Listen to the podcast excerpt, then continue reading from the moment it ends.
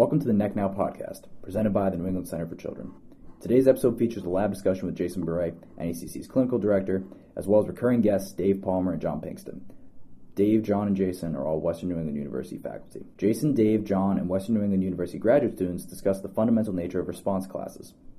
Dave also proposes a new perspective with reference to some of Skinner's early unpublished writing. Thank you to Dave and John for coming on.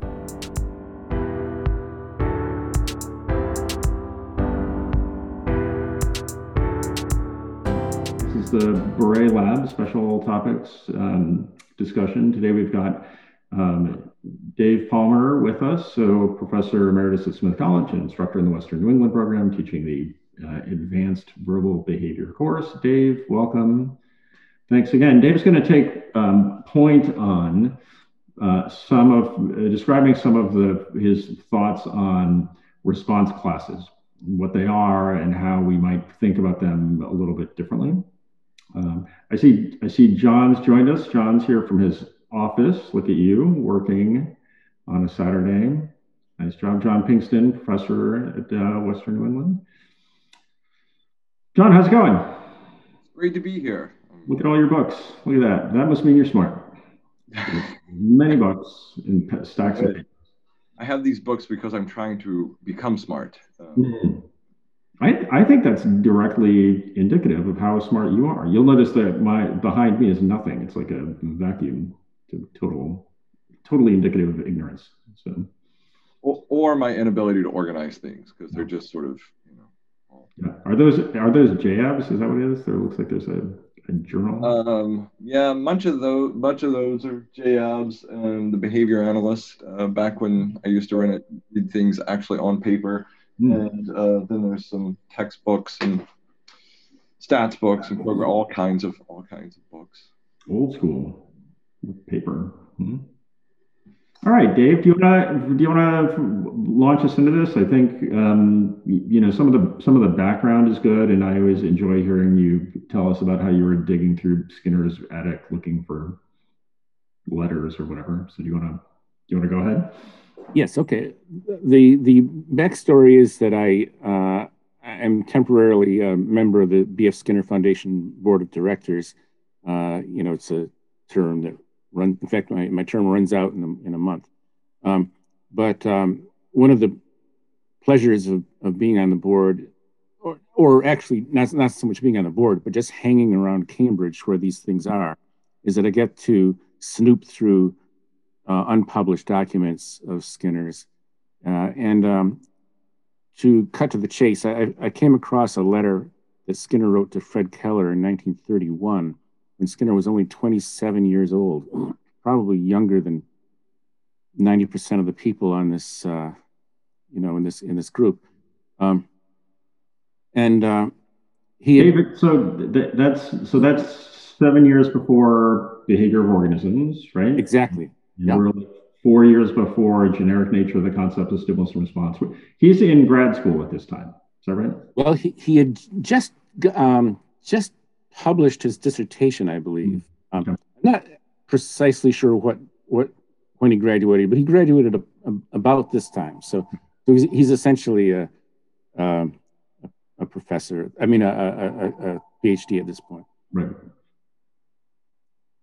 Right.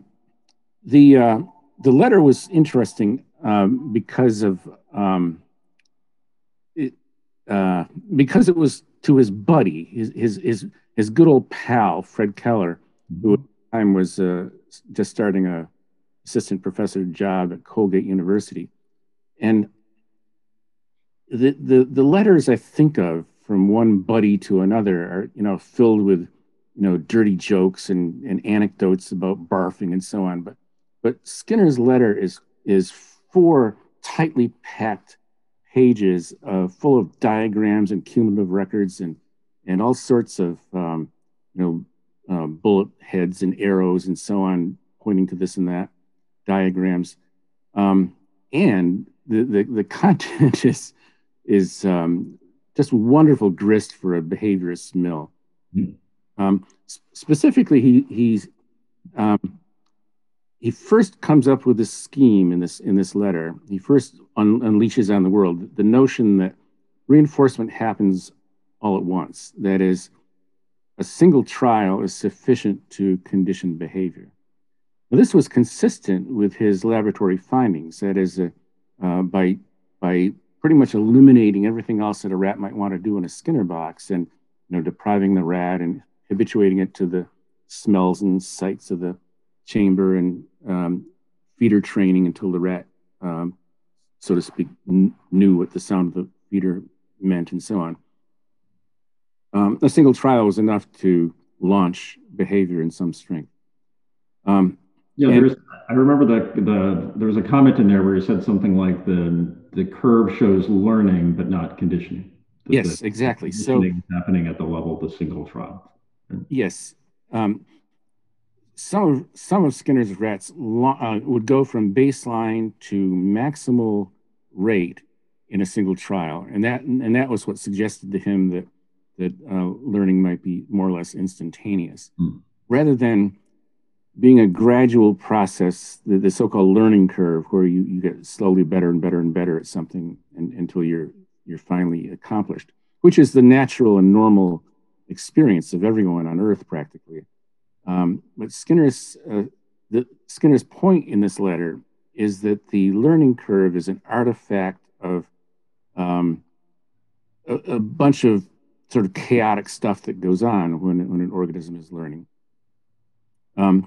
So that was the first point, that conditioning might happen all at once. And the second was that, let's see, what was the second? I guess it's that the organism never gets the environment twice in a row in exactly the same way. The rat goes to the feeder and comes back, and it's in a slightly different posture from the posture it was in when it first pressed the lever, and from the second time and the third time and the fourth time. Every time the rat approaches the lever, chances are it's slightly different from the previous time, or perhaps any of the previous times. And then those two observations together, I think, then account for what appears to be a gradual learning curve, right? Like exactly. And he shows two hypothetical cumulative records of two rats, and one of them is steep at first and then slows down, and the other one's slow at first and then speeds up, and the two converge on a kind of terminal rate. Skinner interprets this in terms of the relationship between the posture of the rat and the stimuli that are impinging on the receptors of the rat on each successive occasion. So there's a fable about five blind men and the elephant, and one blind man says the elephant is like a snake because he's hanging onto the trunk. Another elephant's hanging onto the tail. He says, no, it's a fly swatter. Third one is hugging the leg and says, no, it's a tree. And the fourth one is hanging onto the tusks, says, oh my God, it's a spear. So each blind man comes away from the elephant with a different impression of what an elephant is. And Skinner's point is that a rat who approaches the lever from the trunk end will be, and presses the lever and reinforcement follows, will be thoroughly conditioned to the trunk of the lever.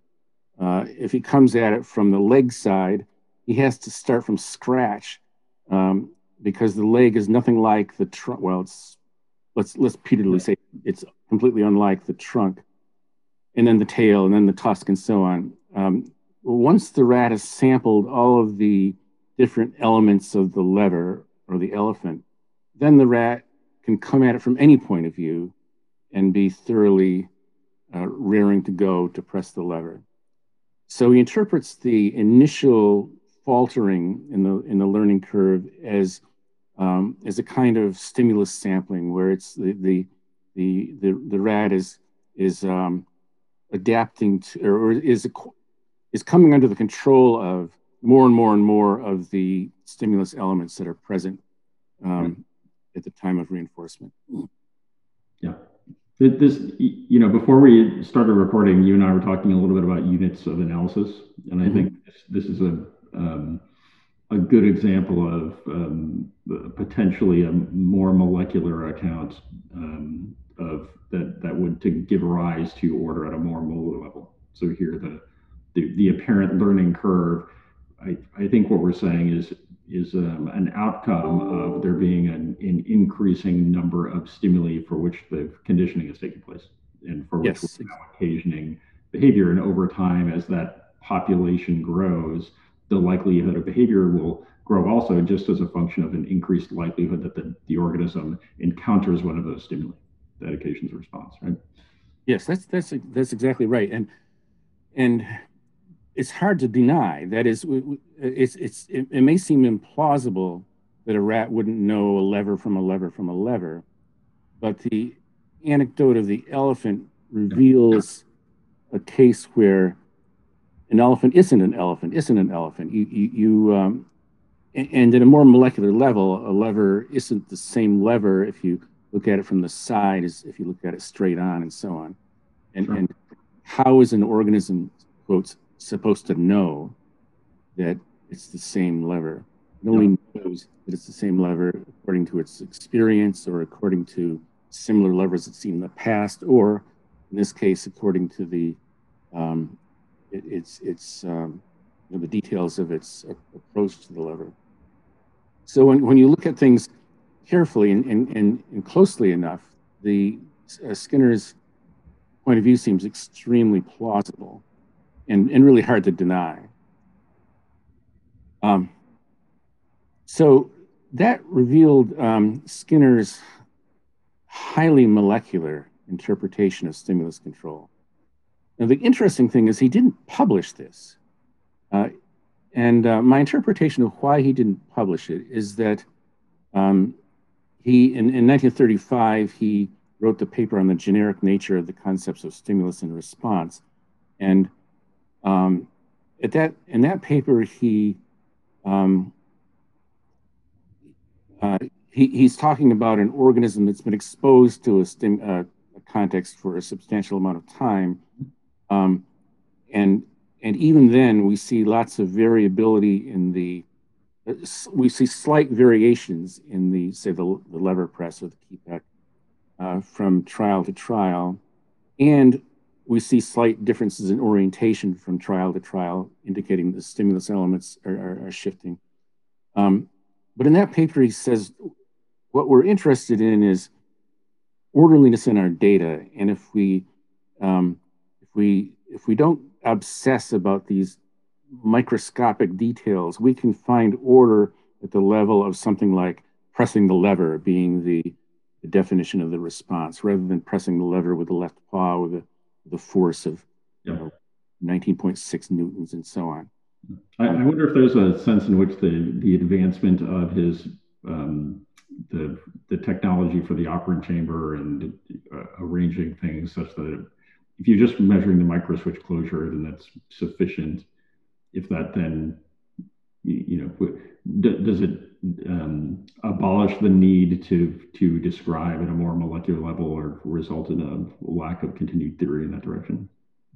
Well, one of the interesting passages in that paper, the 1935 paper, and which was reproduced virtually verbatim in Behavior of Organisms, was that he said if you look too closely, the order will decrease. That is, if you only count lever presses that are made with a very, very, very narrow range of forces and in a very, very, very narrow range of postures, then you'll get worse data than if you include the whole generic term. And something which surprised me, and he acknowledges in that paper that it may just be the crudity of our analytical tools that it might be possible to get more orderly data at a more molecular level with more refined tools. But I did a little demonstration with pigeons at Smith College, where I first of all started off on a continuous reinforcement schedule where the pigeons are just banging away on the key at a very high rate. And I looked at the distribution of inter-response times, that is, how long does the pigeon pause? And the vast majority of pecks were very rapid, very, very short pauses. But every now and then, the pigeon would pause for a second or 2 seconds or 5 seconds or 10 seconds. And then I switched to a DRL schedule, differential reinforcement of low rate, where the pigeon had to wait 2.5 seconds to get a pellet. And the distribution shifted. So the pigeon was now pecking at mainly pecking at around 1.5 to 3.5 seconds. Mm-hmm. Again, with some long pauses and some rapid pecks. And then I shifted the DRL 5 seconds. And again, the distribution shifted.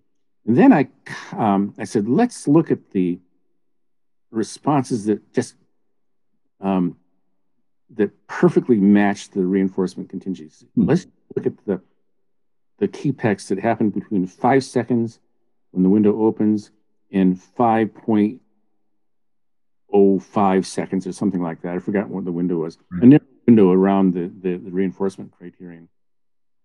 Well, the cumulative record was terrible. It was just you'd get a response here and then a response here and a response over there. That is, it's too fine-grained an analysis for this particular behavior. That is, the pigeon doesn't have a watch, and its behavior isn't so precisely timed that it falls right on the criterion. But I wonder if you, in that preparation, I wonder if you took if you plotted the distribution around that point. Yes. You know, like you've got the sort of the sub threshold and then the super threshold responses, and I wonder if you'd see that if you zoom in enough. I wonder if you'd see that distribution shift.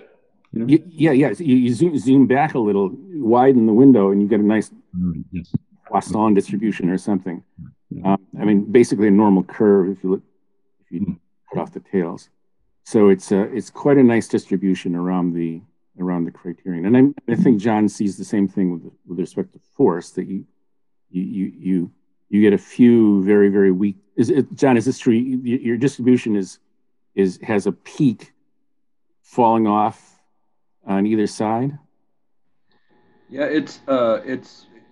I don't think it would be a stretch to call it a normally distributed, fairly so about the criterion.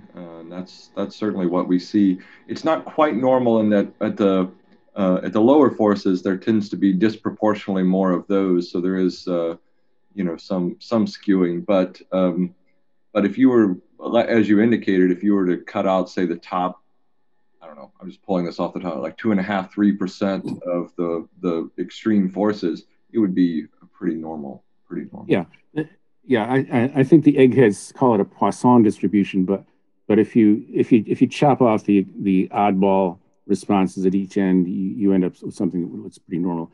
And the cumulative record is just perfectly straight. Well, it's as straight as an animal can get it, pretty much. At least my pigeons in these experiments. The data were beautiful if you widen the window slightly. So my point is, I think Skinner lost interest in trying to identify every photon in his laboratory preparations. The futility of it, for one thing, it would take you a whole lifetime to try to identify all the stimuli in a single example. Steph. I'm really hoping you can help refine my understanding of mutual replaceability here, and maybe how it pertains to descriptive and functional response classes. Yeah, Skinner says that we want a level of analysis that gives us the most orderly data possible. And under these conditions, we find that the response class that's defined in this relatively generic way gives us a beautiful analytical tool in which the responses are, quote, mutually replaceable in the quantitative tools we use to analyze the data. And what he means by this is that any member of the class. So let's just take three members. The rat can press the lever with one paw, both the left paw, the right paw, or both paws. And if you look at right paw presses, they occur sort of randomly throughout the distribution of lever presses. You look at right and left paw presses; they occur more or less randomly with respect to the distribution, and the same with both paws. So there's no pattern to the variability within the class, that there's no that as far as the cumulative record is concerned, it doesn't matter whether it's this or that or the other response. Skinner acknowledges that there are highly unusual ways to press the bar, which should not be counted. But he says those are so rare that we can neglect them. Yeah. So if this is like a quantification issue. So if there are going to be a collection of topographies that are affected by some independent variable, and as opposed to trying to plot them all separately, if they are affected in the same way, we can treat them as being quantitatively interchangeable. Yes, with regard to our data analysis. Right.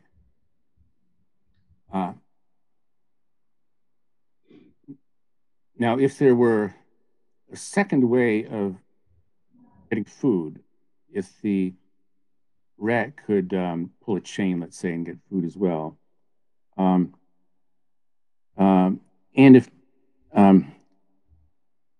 if that would not be quantitatively mutually replaceable unless they were really indistinguishable in the cumulative record. That is, if the rat more or less randomly alternated between one and the other, then they would be quantitatively mutually replaceable. But if the rat pulled a lever, 10 times in a row, and then switched to lever pressing and so on, and we plotted them separately, we would get we would have breaks in the pattern. Dave, I also, if you imagine. If you imagine there's a chain pull that's it's harder to get to, it's harder to pull the chain, the lever press is an easier thing to do. Even if they both produce the same consequence, I don't imagine that both would be occur at the same probability, given that. Yeah, right. It would be extremely unlikely, I think. And this sort of leads to where we're headed with all this. But I was trying to explain why I thought Skinner dropped that extremely molecular perspective, and I think it was really just a pragmatic consideration that you can't do it. You can do it on paper, but it's, as he did in his letter to Keller, but you can't easily do it in the laboratory. Right. And you and I were talking about this a little bit earlier. Our group, and I know my preference is always for molecular analyses, and I tend to find them to be helpful. If you don't get into arguments over the philosophy regarding units of analysis and that kind of stuff, right? Like in Skinner, the emphasis on pragmatism was so prevalent. So if the data are orderly, then they're orderly, and then let's move on and explore nature that way. Yeah. But the other thing I just want to say quickly is but there are such good reasons to explore that space interpretively, and that can open up some doors. So there is I think about, I'm going to get all this wrong, so John, you can correct me, but I remember watching John present on some of his research, and it had to do with the effects of cocaine on food maintained key pecking. And again, I'm going to get this wrong, but normally what you see with a stimulant like that is it increases behavior, like it increases moving around and doing stuff. So you've got like normally an organism would be increasing locomotion or something like that. But the effect on the rate of food maintained key pecking is that it decreases. And so I remember John showing this presentation where he ripped the top off an operant chamber and put a camera in there so you could see what the pigeons do. right? And then I think you, if I remember correctly, you made sort of a grid and you had people counting the movement of the beak into different spaces, right? Is that, am I getting that sort of right, John? Yes, sort of right. It wasn't people, it was mostly me, over 400 hours of pigeons walking under the influence of cocaine, something like that. I did have some people help me do reliability, but I became the world expert on how many times pigeons would cross grids when under the influence of cocaine. Yeah, but the finding, I think, was that, yeah, the keypecking comes down, but you know what? The locomotion increases there. They're all over the place. Right. And so and part of it, I think, in terms of mechanism and identifying what functional relations are really at play, you wouldn't just conclude that food maintained behavior gets suppressed, right? Like I think the conclusion there is that you've got competing alternative activities, and without delving in and producing the data that you need to be able to see it, then you miss a controlling variable that really matters. Yeah, I believe this was one of John Gibbons' studies, and but I believe they looked for in another example they looked at auto shaping under a small and large chamber, when presumably the pigeon could walk around a greater area, or they actually put a little alcove in the chamber that really sort of held the bird very close to the key. So the bird couldn't really make as many superfluous movements. Mm-hmm. And they found that auto shaping actually increased when the pigeon's sort of movements were constrained by the key. This might fit with the sort of stimulus sampling. When I've constrained what the pigeon can sample in the environment, the conditioning occurred much faster than when I opened that space up. And now there's just more for the pigeon to explore, happenstance in the course of learning. Great point.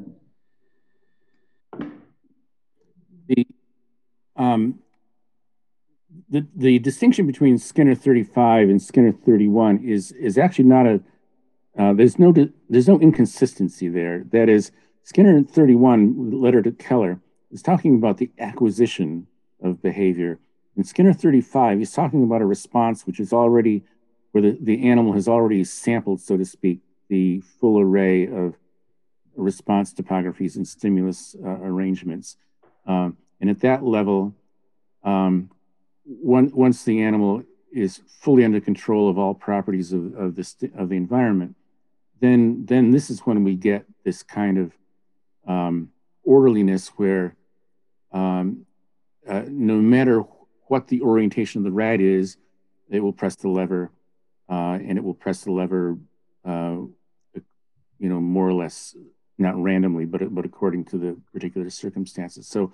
So once that point has been achieved, then there's no advantage to talking about stimulus elements anymore, mm-hmm.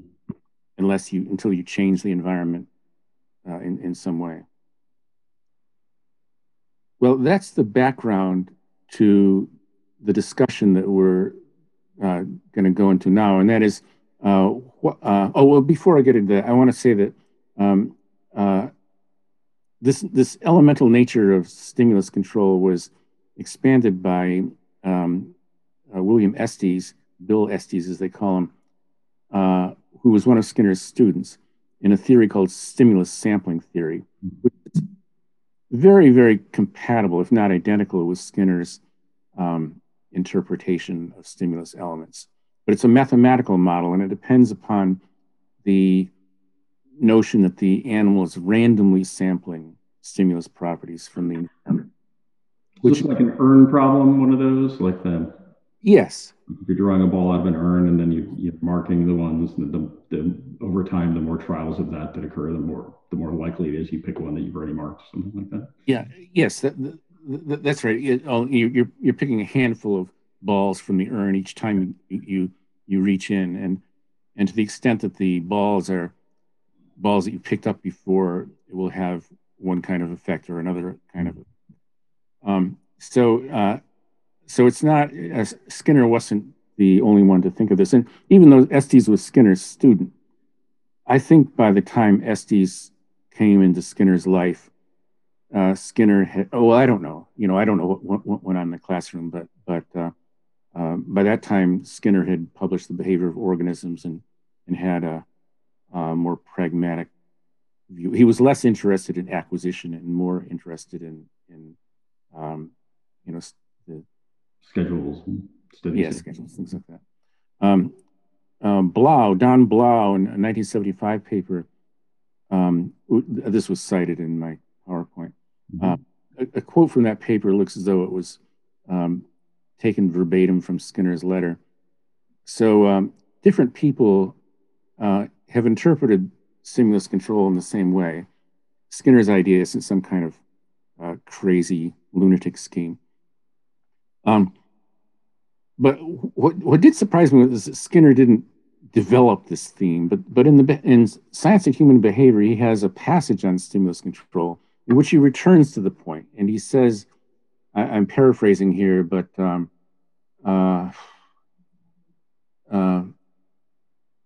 we should think of stimulus properties rather than stimuli. And to the extent that one environment contains stimulus properties that were present in previously reinforced trials, the animal tend to respond. So we need to think not so much in terms of the stimuli that the experimenter is pointing at, but the stimulus properties that the organism is sensitive to, and that those might not be the same thing. So that we can get a discrepancy then, right? Like the stimuli that we might define functionally with regard to the effect on behavior might be different than the stimuli that are affecting the control of the experimenter. That's right. That's right. The experimenter sees an elephant, and the rat sees a tusk. Right. So, and it also accounts for stimulus generalization. You run away from the elephant, and you run away from the rhinoceros, right, because of shared elements. Mm-hmm. So that's a part of this that I always like. If our interpretation, our theory can be unifying, that I think is a good goal. And it's part of what I like about this analysis is that it helps us take something like stimulus generalization and incorporate it into a broader view of what's happening, as opposed to viewing as a separate, distinct phenomenon. Exactly. It's to the extent that we can have a parsimonious and comprehensive interpretation of the whole panorama of behavior. I mean, that's our goal, and this seems like to me to be the way to approach that goal. And I think Skinner was very much on board with that goal, and his, I find papers and books to be just a gold mine of highly relevant insight into this dream of having a completely comprehensive science of behavior. Yeah, you got one more month. You better get into Skinner's Attic. Right? Oh, yeah. That's right. That's right. Well, the archives are open to anyone, so it's not really the fact that I'm on the board that enables me to do this. It's just that I tend to spend more time down there, and Julie Vargas, Skinner's daughter, has a whole pile of stuff in her den that I was pawing through and came across this letter. Yeah, but anyway, the door is not closed to me nor anyone else. Any one of you can go down to the Harvard archives and muck through the... After COVID, we should take a lab field trip. Cool, that's a great idea. Dude, so Dave, do you want to, let's move forward. So we have Skinner laying out this sort of molecular account, sort of like an atomic discriminative stimulus control, the stimuli that are exerting control happening at a more molecular level, and then that there are some unifying outcomes of taking that viewpoint with regard to generalization. You push this farther to apply some of this logic to how we define response classes. How we define what? Response classes. Yes. Okay. So, so I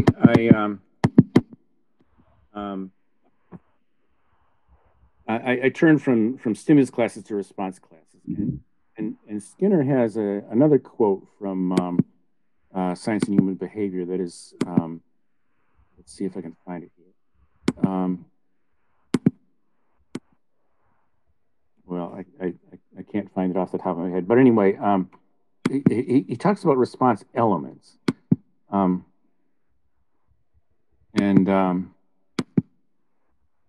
I can't.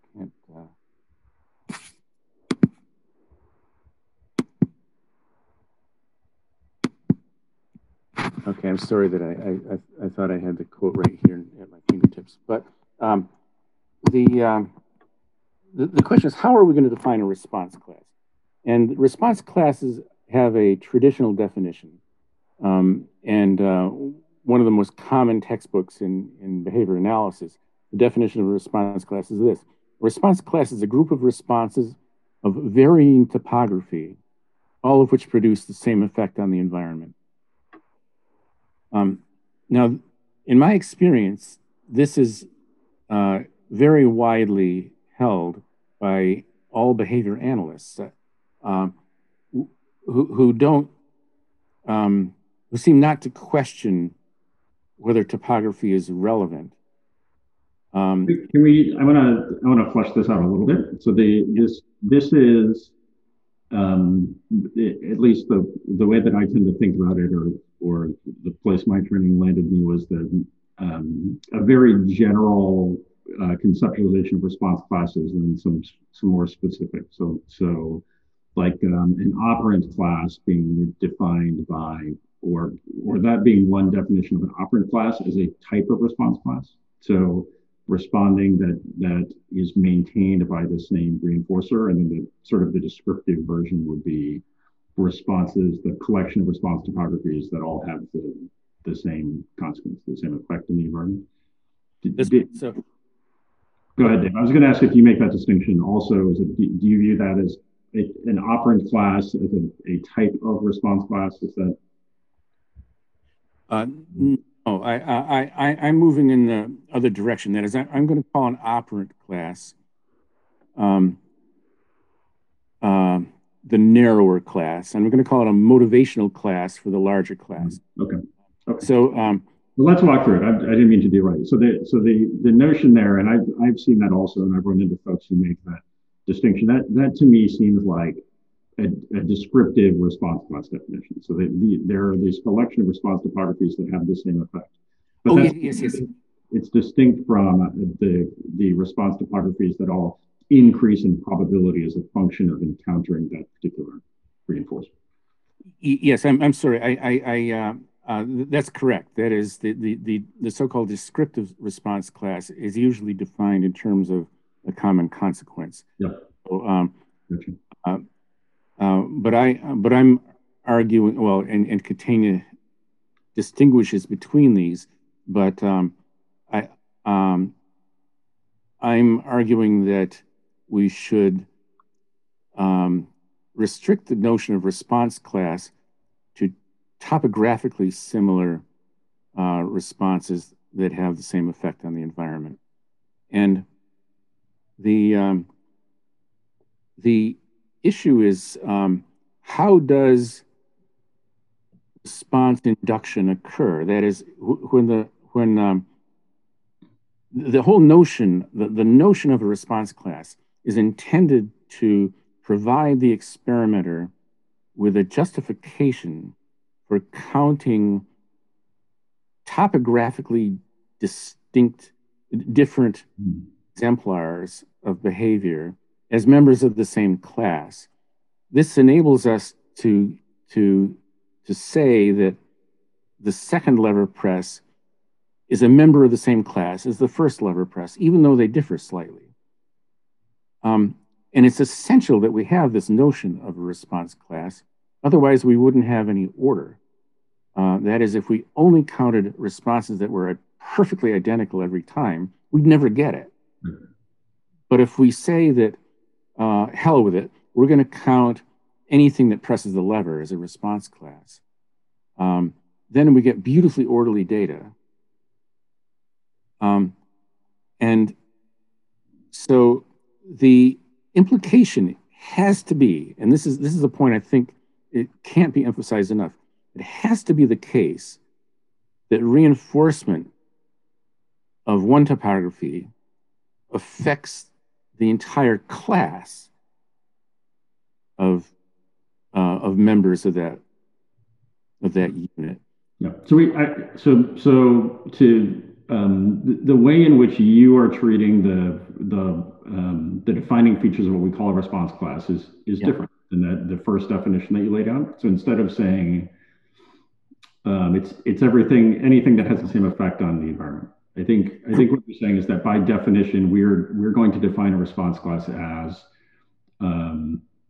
all of the topographies that are affected in the same fashion by the same environmental manipulation, something like that. That's right. That's right. So when reinforcement strikes, it reinforces what just happened at that moment. Yeah.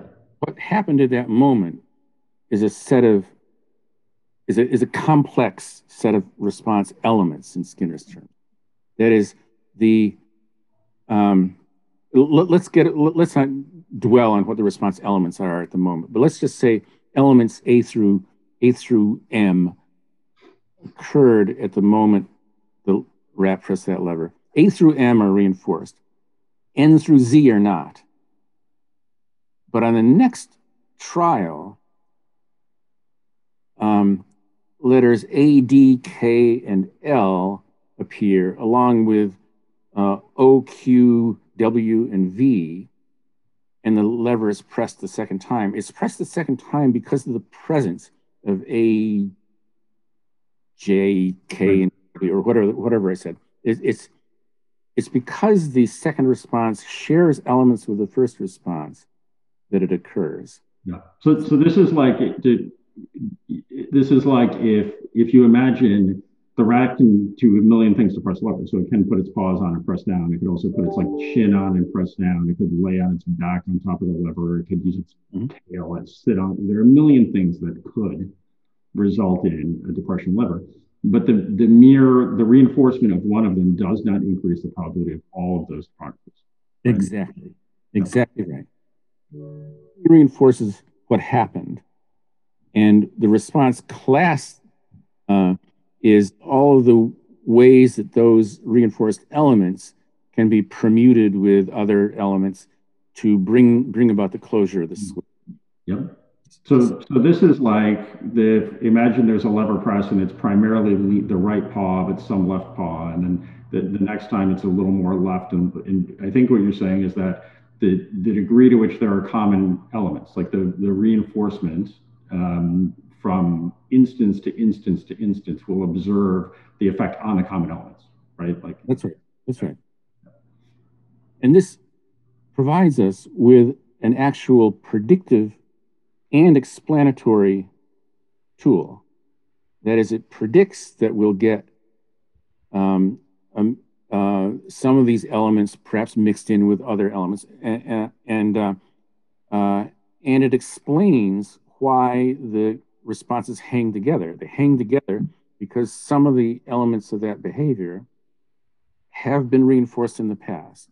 Right.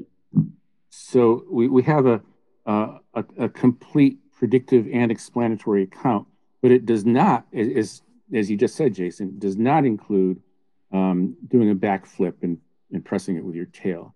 Yeah. And it seems to me like this, like we talked about with stimulus generalization, this would unify our response generalization or induction curves. Yes, that's right. That's right. And of course, response differentiation as well. If the contingencies change so that only forceful lever presses are required, then then we have the extinction of some elements and. Sure. So just to highlight this for everybody, so the idea of a response class necessarily entails that there are that members are affected together by some manipulation.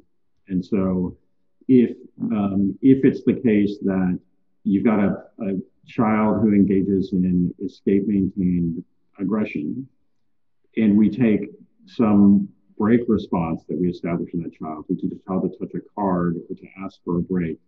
And that results in the same consequence that aggression did. But we apply differential reinforcement. We reinforce the break response and we put the aggression on extinction. Because we're reinforcing the break response, we don't also see an increase in aggression. We see a differential increase in the break response, but not the aggression. And that we might view that, people will talk about that as differentiation, the differential increase in the probability of topographies that have resulted in reinforcement in comparison to those that haven't. But that's showing you, I think, by our definition of what a response class is, that those have to be members of different response classes. The same intervention, the same environmental manipulation is taking place, but they are being affected differently. So Dave, it seems to me like the fact that we can and do get differentiation, and the fact that we can and do observe the formation of discriminated operants, differential responding to things and differential discriminative stimuli, it shows you that those can't be identified as members of the same response class. I think by definition, we cannot be saying that those are members of the same response class. Yes. But this goes against the grain of that general definition that I quoted earlier, that the notion that topography is irrelevant, that anything that leads to the same consequence is going to rise and fall together. Right. And as you said, Jason, that doesn't comport with our experience. The notion of response hierarchies in extinction, you know, you got a kid who does 4 or 5 things to escape demands, goes through the hierarchy of responses. You extinguish one, you don't extinguish the whole group. Right. So here's part of this is part of where I need help with this, and I want to also highlight this for people. So that here's the way that I've historically talked about it when I'm trying to explain the problem behavior treatment process. I like to highlight the fact that the kid is coming to you with established response classes, and that the goal of the functional analysis is to figure out what those classes are, what the controlling variables are. And then I would talk about the use of differential reinforcement to modify the membership of the response class. So this is historically how I've done it. So the idea being, by differentially reinforcing a manned or some appropriate communication, we change the relative probability of what will happen given the EO, the evocative circumstance, the EO for the reinforcer that characteristically has maintained problem behavior. And that you know your treatment has been effective when the same EO that used to evoke aggression, that you showed evoked aggression in your functional analysis, now it doesn't. Now it produces mandate. And so historically, the way that I've talked about that, Dave, is that you've changed the membership of the response class. But you'll notice I'm saying they're the response class, like it's one thing. And I think what you're saying is that it's not, right? That there are multiple, right?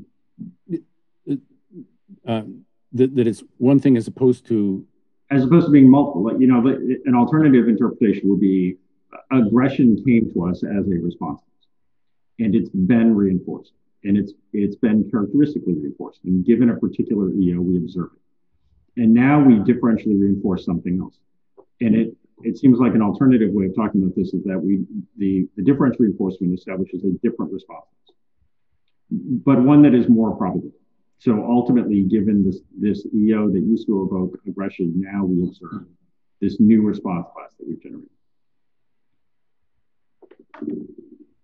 Is that coherent with what you're saying, Dave? Yes. I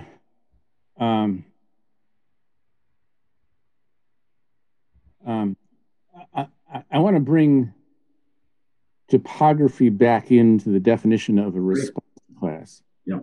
Because I want to like push you on that, because I don't know if you do. You're using the I don't know how many people will get their feathers ruffled about this, but at least my read, and I have to go back to it, but my read of the 35 paper was to put that aside largely. So this generic nature is part of the title, and so I think what you're saying is there are some common features that have to members of a response class that we can see that there are shared elements with regard to these members. But I don't know if we need topography as a defining feature. Can't we just observe that and then say that is what the response class is? And we observe it functionally. We see that, functionally speaking, the outcome is that these responses that share these common elements have increased. Do you understand what I'm saying? Like, it's the way that I teach my students the definition of a response class already entails some of this, not probably because of, I don't know where it came from, but reading and in my personal experience. So I'll teach my students that a response class is, do it a couple ways. One is a collection of response topographies that all participate in the same functional relation with a class of stimuli. Or I'll teach them it's a collection of response topographies that all co-vary as a function of the same environment. But you'll notice I have the word topography in there, you know? If I could, I wonder if where Dave's saying topography should come to the fore in the conceptual analysis is, if you want to say they co-vary or they hang together, why do they do that, right? Mm. So you've got to talk about why does one topography get linked up with the other one, and how, because they don't exist at the same time. And so philosophically, this is really kind of like a river always changes and yet we call it the same river. Mm. How does one topography that no longer exists get to be linked up later with another topography that's pressing the same lever? And I think Dave is saying, well, there's got to actually be subcomponents that are there that does that bridging, and you know, so ultimately what you're saying is true. Yes, the topographies co-vary, but I think Dave's trying to. I sort of feel like the conversation with, I think Dave is just saying, but I'm trying to explain why they co-vary. At a more molecular level, yeah. Yeah, I don't know if there's a disagreement or not. Maybe taking some more extreme examples would be helpful. But to sort of finish off the analysis, I'm suggesting that we use the motivational class to tie together all behavior that has the same consequence, and we use the response class or operant to talk about elements of that, or different response classes within that motivational class. That so the analogy I use in my PowerPoint is different ways of adding numbers. You can add them with a pencil and paper. You can add them with a calculator. You can add them by Googling it. You can do all sorts of things to get a sum, but they don't vary together. If your calculator's batteries go dead, it doesn't affect the other ways of adding numbers. Dave, you would say that those are all the same motivational class, but members. Yes, I just made up that term, motivational class. In light of Jack Michael's papers, I think it's correct. That is, common consequence brings to strength this whole disparate group of, sure, of things that have nothing in common with each other except the consequence. Right. So to play that out, that's like if in my problem behavior example, we might view both aggression and manding as members of the same motivational class. They have historically resulted in a characteristic outcome.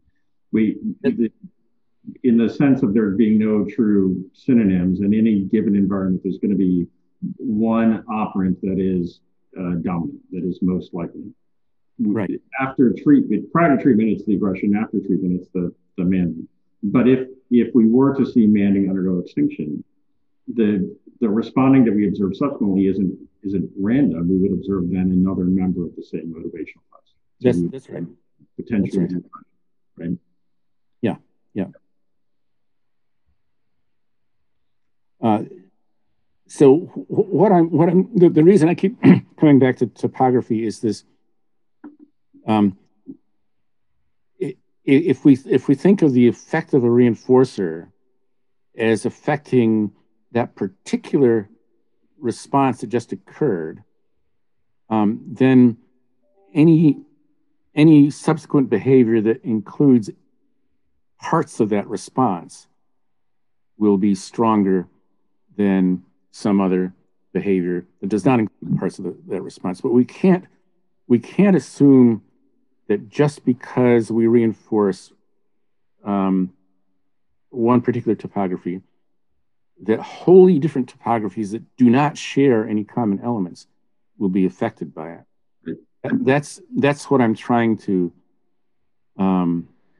dissociate those two conclusions. That is, we do expect topographic generalization, if you will. We don't expect complete participation in the same response class. I think that's what we're saying, right? Like I think it's obvious from the acquisition discussion. Like if we reinforce a rat using its paws to press the lever, it's not going to start using its tail.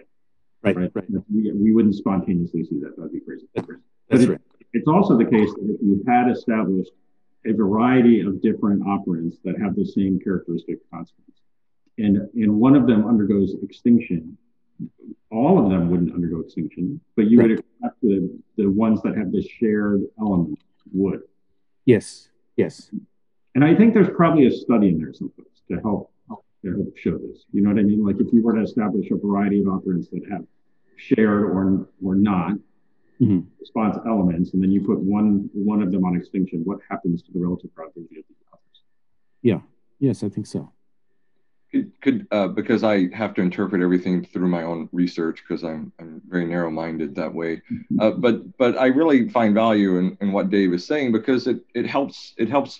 So if we talk about reinforcement as this effect that strengthens an entire class, I have to figure out, or I'm puzzled by the fact that when I arrange force requirements for a rat, and I say arrange like a 25-gram force requirement, and the rat meets the 25-gram force requirement with say some 25, some 28, some 30-gram response presses, that works out fine, but the rat suddenly doesn't start pressing with 50-gram response presses, even though that would also satisfy, that would have to technically be part of the class, right? Sure. That would also satisfy the force requirement, and that doesn't happen. Yeah, I mean, John, your preparation is really a good illustration of this because you would expect the reinforcement effect to equally increase the probability of all threshold responses, right? And it doesn't. It doesn't, yeah. It doesn't. Even if you force the rat to make a few 50s and sort of raise locally the probability of that and then shift the criterion back down, they occur for a little bit. They continue to be reinforced and then they go away. Yeah, right. I wanted to offer a clinical example. It's, I think, related to what John is saying. And we see this a lot in functional analyses. I'll give head-directed self-injury as an example here, whereby you'll see across time, sometimes a decrease in the intensity or the force with which that is observed within session. And so I think if you look at this from a response element standpoint, we're capturing some movement of a hand closer to a head, but we have not included force in that contingency. And across time, that is a response element that we see, I leave our sessions, if you will. Could that be an example of differential selection of response elements? Well, go ahead, John. Well, I was saying, I think that's a great kind of analogy. And I've been looking for documentation for this kind of, to help me bridge my little rat world with the broader clinical. You know, so if there are good hard data on this thing happening, I would like to get a reference. But yeah, it seems to me what brings behavior into the clinic is the response class meets, like there's tissue damage or there's an audible slap. But when you start doing sessions in the clinic, you redefine the response so that, you know, essentially those things no longer meet it's like touching your hand to your face. And sure enough, that's what the class becomes. And so exactly. You get behavior that would not be necessarily clinically relevant. But that's what you suddenly are counting because that's how you've defined the response, and now the behavior is readjusting. Not saying that doesn't teach you anything about the other, but it's this progression that's very interesting. Yeah.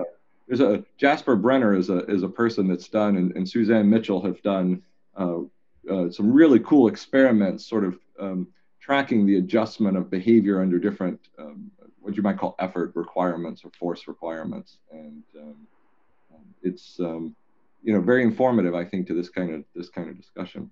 Yeah, Right, so, so then you're left with these interesting questions about what determines the relative probability of the opposites that are members of the same motivation class, right? Or, and I imagine the same thing would take place if we're talking about discriminated upwards. There might be multiple responses that have a history of reinforcement with regard to some particular discriminative stimulus. What then determines the relative probability of those, and how do we shift them around? You know, I'm interested also in movement through response hierarchies in the absence of these really salient external stimulus changes, because we see that also. So, you know, I don't think discriminated responding requires, oh, maybe I don't want to say this, but I question whether it requires really salient external changes for us to see topographical movement in a given hierarchy of responding. Steph, I think you're referencing one of the student questions about you know, what in a given environment if responding undergoes extinction, one of these operants undergoes extinction, right? Yes, I was thinking about that a lot last week. Yeah, what are you? Do you want to read that question? Yeah, I think it might be easier to go to your example for last week. So Jason does this in his classes. We've all been there. And he'll ask a person to take notes, and they begin with some sort of pen, we'll say. So we start taking notes, and then he takes our pen away.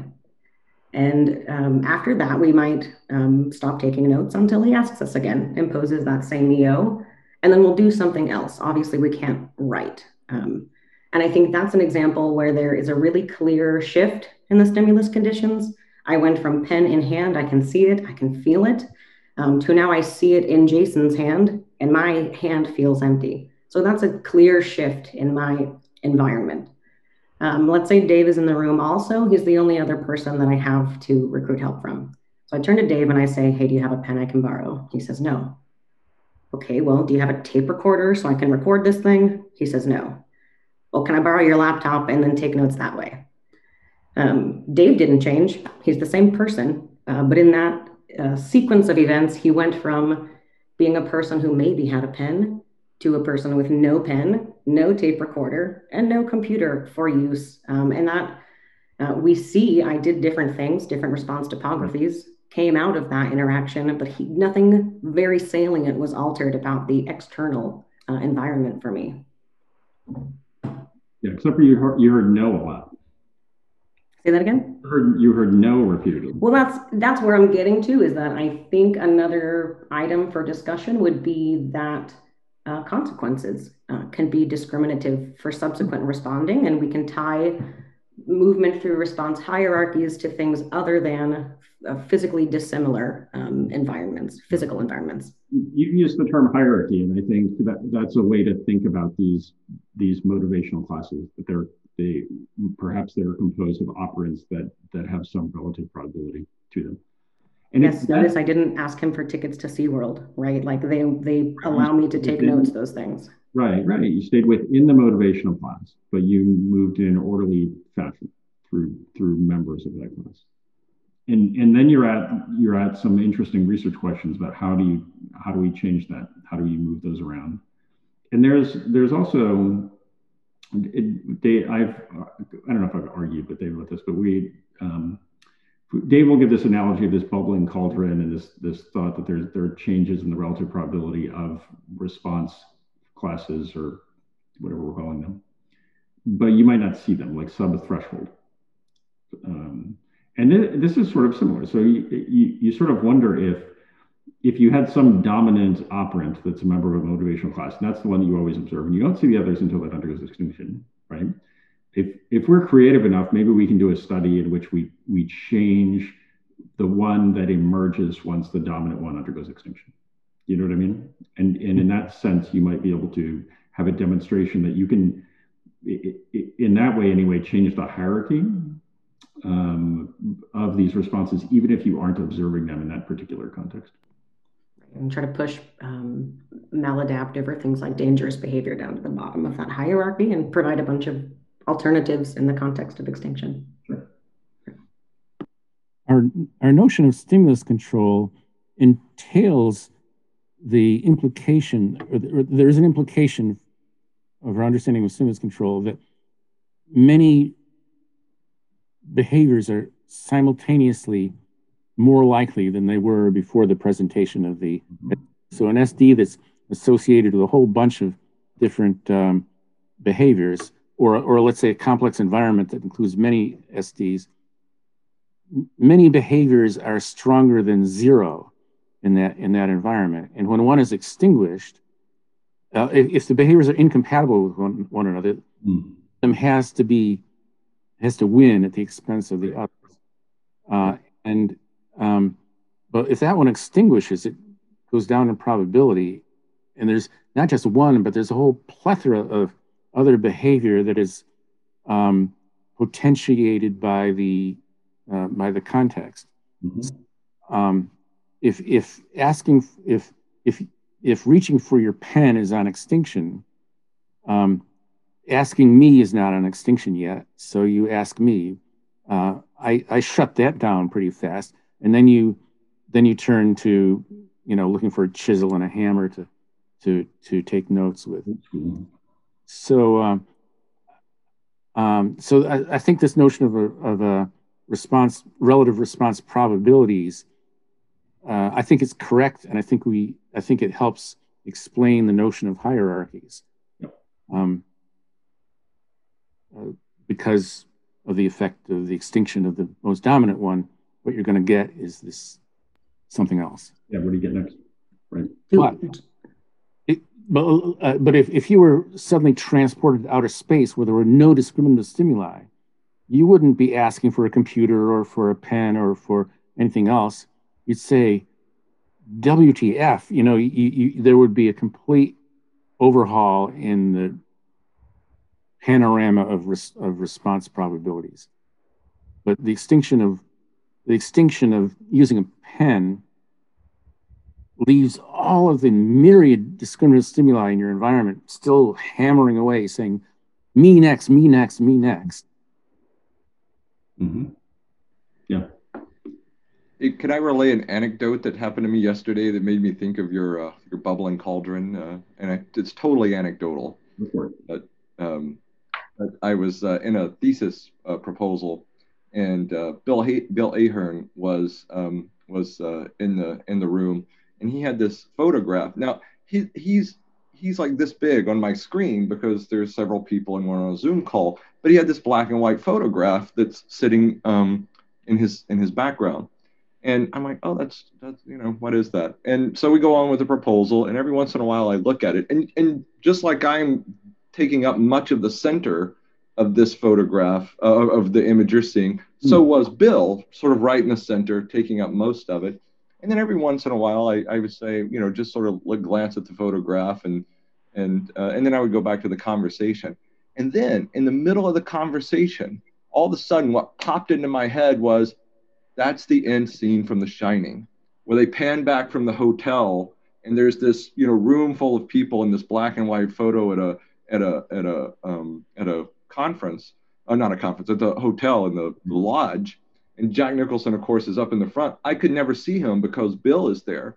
So it took quite a while for that to sort of bubble up, but so here you have the situation where this stimulus is impinging on my receptors for quite a while.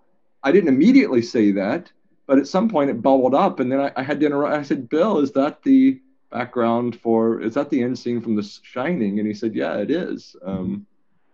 Anyway, so, these are sort of really peculiar aspects of behavior that, have to have some account for them. And anyway, it made me think of you when that happened.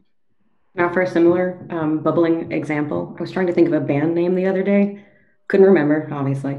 And I kept saying Kings, it's like Dukes of Stonehenge. And I was just saying members of royalty and rock related items. And what I was looking for was Queens of the Stone Age. Maybe I can't even remember it now, but there's a group. I finally arrived at their name, but I circled through every member of royalty first. But I didn't go, there was no other groups or titles of people that came up in that moment. It was related to a queen, which is the first name of the band that I was trying to reference. And I thought, like Dave's example in his published paper, he'll say name a god, and a bunch of names can come out. And then it's God of Thunder. and we winnow out the number of responses you might get from your listener, but they're all related in some way to these initial occasioning stimuli. Well, I appreciate that example. I guess what struck me interesting about this example is I wasn't actively trying. Like I had no conscious, I wasn't really trying, like, what is that photograph? Is that this? I was engaging in none of that. This came about because during the Zoom meeting, when this person would speak, I would look at them. When this person would speak, I would look at them and look at them and look at them and look back at Bill. And somehow the stimulus was washing over my receptors. And at some point, and this is what was amazing, I wasn't even actually looking at Bill at the time or his background, but it just, like, there it was. It's like, oh my gosh, that's the background of The Shining. Mm-hmm. And so I actually wasn't trying to operate or figure out, or I wasn't even trying to respond to that stimulus, but it happened. Yeah. So, cognitive psychologists talk about automatic processing, and, I figure we got to connect up with that somehow, because that's what's going on here. There were stimulus elements present, but not Jack Nicholson. So you had some of the elements, the less salient elements, I guess we'd call it, that were present. So it had some evocative effect on saying The Shining, but a very weak evocative effect because because of all the competing stuff that was going on, and the people's voices and people's faces and so on are much more salient in a Zoom meeting. So they were. But what your anecdote shows is that they aren't inert. That is, even though you're not looking at them at the moment, or even though you're not trying to figure out what it is at the moment, it's still exerting some kind of stimulus control over your behavior. And this this notion of smaller response units or shared response units, I think is interesting here too. So John's example is like there are elements of the stimulus that are exerting control of responding, and then enough exposure of them or enough of them are sufficient to finally occasion this response. But part of when Dave's given his bubbling, the analogy just to quickly is like there's a surface to the cauldron, and there might be some threshold changes in behavior as a function of exposure to stimuli. And we don't have the response yet, but it's coming up and it's coming up, and then finally it passes the threshold and you see the observance. The part of that I don't love is this idea that there's a change in the probability of a response when that response hasn't happened. That's the part that I don't like about it. A latent response? Well, but here's what I do like. So if what we're saying is the stimuli haven't produced the entire cascade of response elements that results in the terminal topography that we are calling, in like air quotes, the response, well, maybe it's producing some of the shared elements. And that to me makes sense. That like, I don't know about you, but when I'm experiencing the tip of the tongue phenomenon, I can tell I'm experiencing it. It's, that you're like, oh, it's this, and it's like, it's almost that. And it's like some of the responses are occurring, but not enough of them. Or maybe some of the first parts of them, like you're almost speaking, or when I'm teaching class, I'll see people like their hand starts to come up a little bit, even though they haven't articulated the total response yet. And so some of what you might be seeing are just common response elements for a variety of different operants that are being occasioned by this stimulus, but the stimulus control has not been powerful enough to produce the totality of one of those operants. That I can get on board with it. So you're not comfortable with calling it a response when it's sub-threshold. Is that what I understand? Yeah. So this is from a theory perspective. I don't like the idea of saying that a response either happens or it doesn't. I've got an instance of it, or I don't have an instance of it. So I don't like the idea of taking something that I'm typically measuring in a binary sense and saying that it's kind of happening. But if you take that thing that you're saying a response and you say, well, it's not a response, it's like a million responses in a row. Well, now I can get on board with that. I just have to say, I think that was the misstep that has sort of framed our thinking, is that we have a long history, a la Skinner, of actually thinking about behavior as on or off, binary, it's occurring or not. And this has led to a technology that's sort of founded on frequency and counting of binary things, and that the response is not something that's on or off, that it occupies an entire continuous range. But very early on, Skinner did away with those notions for the operant, and sort of or it's not. It isn't a response. It's a collection of response elements that we're seeing occur in sequence. I think we can. I think we can find a way of talking about it that will be mutually agreeable. I'm not committed to calling it a response. I would say there are responses on the threshold is something I think is a real thing, and I think there's a sense in which we can talk about a response below that threshold because there is a constellation of discriminative stimuli. They're calling for that response, and they're calling for that particular response. Not Bill's background is calling for the shining, not just nice picture. So that response has a higher probability, if you will, or a higher strength, if you will, or something is special about that, about the shining, as opposed to, Chinatown. So I can agree not to call it a response because it hasn't been emitted, but we still have to talk about the it, right, that is changing. So I think it's a matter of semantics now, what we're going to call it. On different sides. Right. I've habitually called it a subthreshold response, but I'm not the boss. I don't get to say this is what we're going to call it. It's just what I've been doing. But I understand that it could be misleading if you have a strong preference for thinking of a response as something that can be measured. Well, I think you could. I feel like we could experimentally generate this. Like I'm imagining a study in which, if you take a look at your keyboard and you've got like your QWERTY row and your ASDF row and your ZXC row, and imagine you do an experiment and the ultimate requirement is that somebody has to tap two keys at the same time, or even tap three keys at the same time.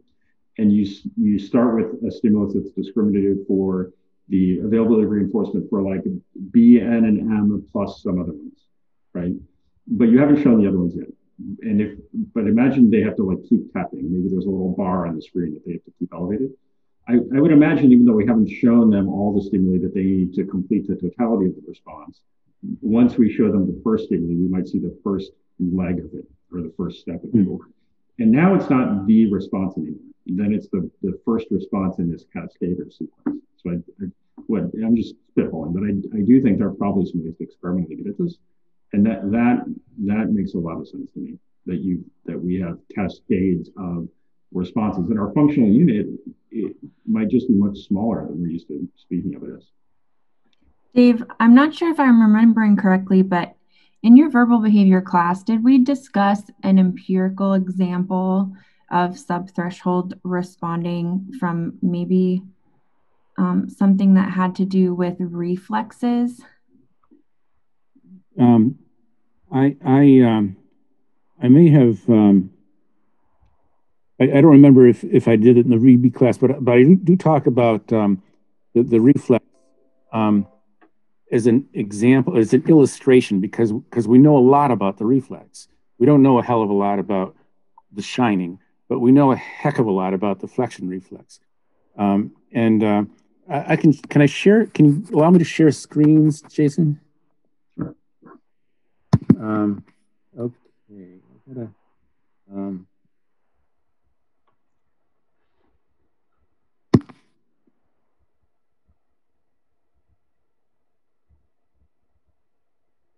I'm getting there. By the way, we've gone over our hour. Yeah, let's do Dave, you walk us through what you want to show us, then I think let's wrap for today. And I'm inclined to, I think we have some more to flesh out here, so I would be inclined to continue this conversation topic for next week and maybe add the atomic report paper. Okay. Can you see this? Yes.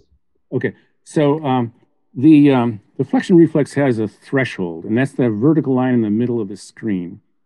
The amplitude of the stimulus is the x-axis. So if you jab a frog in the leg, you have to jab pretty hard before the frog flexes its leg. If you jab harder, the frog flexes. If you jab less hard, the leg doesn't flex. So there's this threshold of stimulus intensity that determines that has to be exceeded before the response occurs. But Adrian showed that the intensity of a sensory stimulus is coded by firing rate of neurons, not by the amplitude of the neurons, but the firing rate. So we put Adrian's work together with Sherrington's work, and we see that prior to the threshold of the reflex being emitted, the sensory stimuli are firing at a higher and higher and higher rate. And these particular sensory stimuli in Sherrington's preparation don't go anywhere except to the spinal cord, right, where there's some interneurons, and they go directly to the flexor muscles. So so this is a so-called reflex arc, where we can see the response strength, if you will, rising over the course of this, as the stimulus, amplitude of the stimulus increases to the response threshold. And these particular sensory neurons have sort of surgically been imposed in such a way that they imply a particular response, not just any old response. Right. So even though you don't see the leg move, there's neuronal activity that is associated with the leg moving. Exactly. Right. Exactly. Yeah. And Sherrington also pointed out that the additivity of stimulus control. You take two weak stimuli mm-hmm. that by themselves, add them together, and bingo, you get the reflex. Mm-hmm. This notion of additivity of stimulus control, I think, is an extremely important one. Because it tells us what we need to know about multiple control and how particular target behaviors are brought to strength because of this additivity. And the whole notion of prompting, we prompt behavior on the assumption that it's already strong. That is, we're not prompting just any old behavior. We're prompting a particular target response that must already be occasioned in part by the context. You know, the damn student won't emit the correct response because for whatever reason, but the question isn't completely ineffective. It's the student just needs another little hint in order to get it over the threshold. Yeah. So the activity of stimulus control, it all fits in with this notion of response threshold with a gradient of probability, if you will, or a gradient of strength, depending upon other ambient stimuli. That is, in the absence of any ambient stimuli, everything would be at the floor. Right. Given the profusion of ambient stimuli, a whole bunch of behavior has some probability, and or supplementary stimuli are going to differentially select some. And it can be the stupidest, feeblest little hints. Mm. You know, the person's last name starts with Q. Well, all of a sudden you're shouting, quail, it's quail. I knew it was quail. Okay. I was just going to say, Stephanie suggested hangman as a preparation to look at this. And I think that's a... Yeah, I'll pop a letter on there, see what you get. Give another letter, see what you get. Right. Right. Or crossword puzzles is another example. Yeah, and I feel like in verbal behavior or any class Jason teaches, there are oral quizzes, and I can't tell you how many times I wanted to ask, oh, can you give me the first letter of that verbal operant or something, you know, some supplemental stimulation here. Yeah, but that bastard, he never does he? It's good that he doesn't, but you are correct. Not ever. Also, what were you going to say? I think that prompting example is so interesting. And I had never really thought of it before in relation to this topic. But when we are physically guiding a response, like say we're trying to establish a card touch response and we're not getting any behavior with a point cue or a model or a gesture or anything like that. And then putting a hand on a child's elbow and bringing their hand to the card and then delivering a reinforcer tends to increase the likelihood of that response without the prompt. And really what we've done is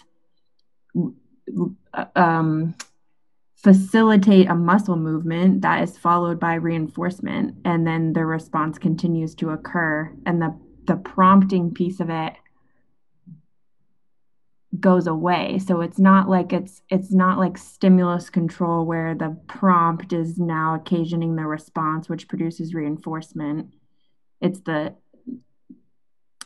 elements of the response that you have made possible by the prompting. Yeah. I don't know if that makes sense. Put video modeling in there also for learners for whom that works, where you can just demonstrate the totality of that particular response topography. Would that also be included here? Yeah, but and prompts are so idiosyncratic in their efficacy because of the whether or not those responses occur in the learner. Exactly. To start with. Yeah.